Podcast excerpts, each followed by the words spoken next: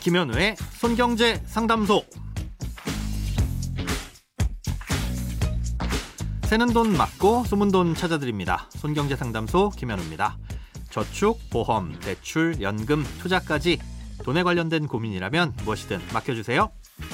오직 당신만을 위한 맞춤 상담. 먼저 오늘 사연 만나봅니다.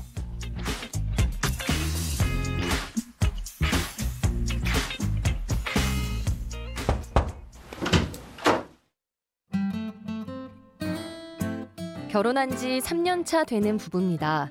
결혼을 하면서 빚은 전부 갚고 영원에서 시작했습니다.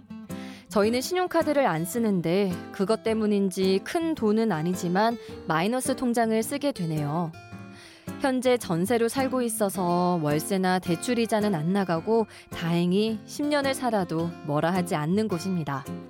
하지만 직장과 멀고 학교와도 거리가 있어서 아이가 생기면 이사를 해야 하나 고민이 됩니다. 디딤돌 신혼부부 대출이 결혼 후 5년까지라고 들었는데 이걸 받을 수 있을 때 대출을 받아서 집을 사는 게 맞는지 아니면 기간을 넘기더라도 돈을 좀 더 모으는 게 맞는지 어떻게 해야 할지를 모르겠습니다.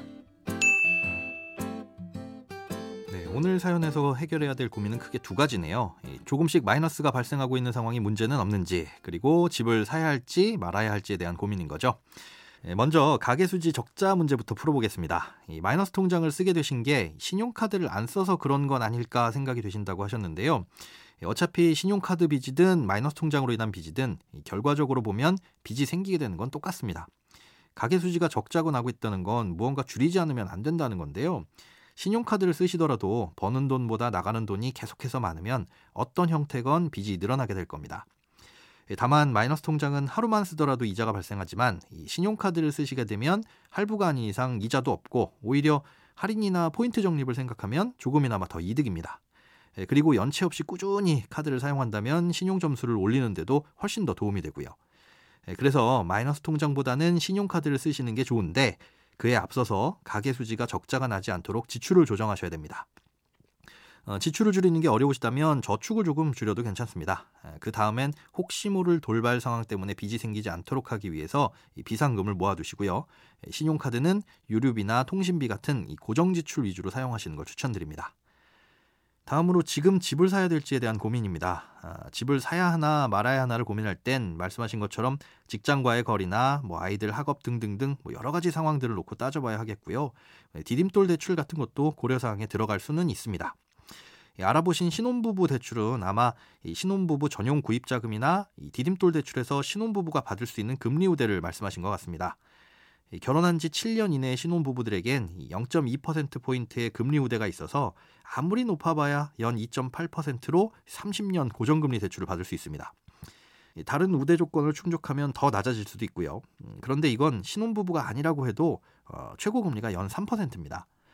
좋은 조건으로 대출을 받을 수 있는 기회가 있다면 그 기회가 사라지기 전에 활용하는 게 물론 좋겠지만 0.2%포인트의 금리 우대를 받는 것만으로 이것 때문에 주택 구입 여부를 서두르고 결정하는 건 좀 위험한 판단이 아닌가 싶습니다. 집을 사려면 일단은 소득과 자산을 고려해서 대출 한도도 따져보고 거기에 맞춰서 살 수 있는 주택의 가격대가 얼마 정도인지 이것도 계산해 보셔야 되고요. 또 금액에 맞춰서 살고자 하는 지역과 주택의 종류, 뭐 면적 같은 걸 판단해 보시는 게 순서입니다. 예, 그리고 가능하면 금리가 싼 대출을 찾는 거죠. 예, 그런데 금리 우대 조건을 잃기 전에 너무 급하게 판단하다 보면 다른 상황을 꼼꼼히 따져보시지 못할 수도 있습니다. 집값이 어떻게 될지는 아무도 모르는 영역이니까 집을 샀을 때 가격이 떨어지는 상황과 집을 안 사고 기다렸는데 가격이 오르는 상황 중에서 어떤 것이 더 사연자님의 가정에 리스크가 큰지를 먼저 잘 고민해 보시고 결정을 하시는 게 좋을 것 같습니다. 크고 작은 돈 걱정 혼자 끙끙 앓지 마시고 imbc.com 손경제 상담소 홈페이지에 사연 남겨주세요. 검색창에 손경제 상담소를 검색하시면 쉽게 들어오실 수 있습니다. 여러분의 통장이 활짝 오는 그날까지 1대1 맞춤 상담은 계속됩니다. 돈 모으는 습관 손경제 상담소 내일도 새는 돈 맞고 숨은 돈 찾아드릴게요.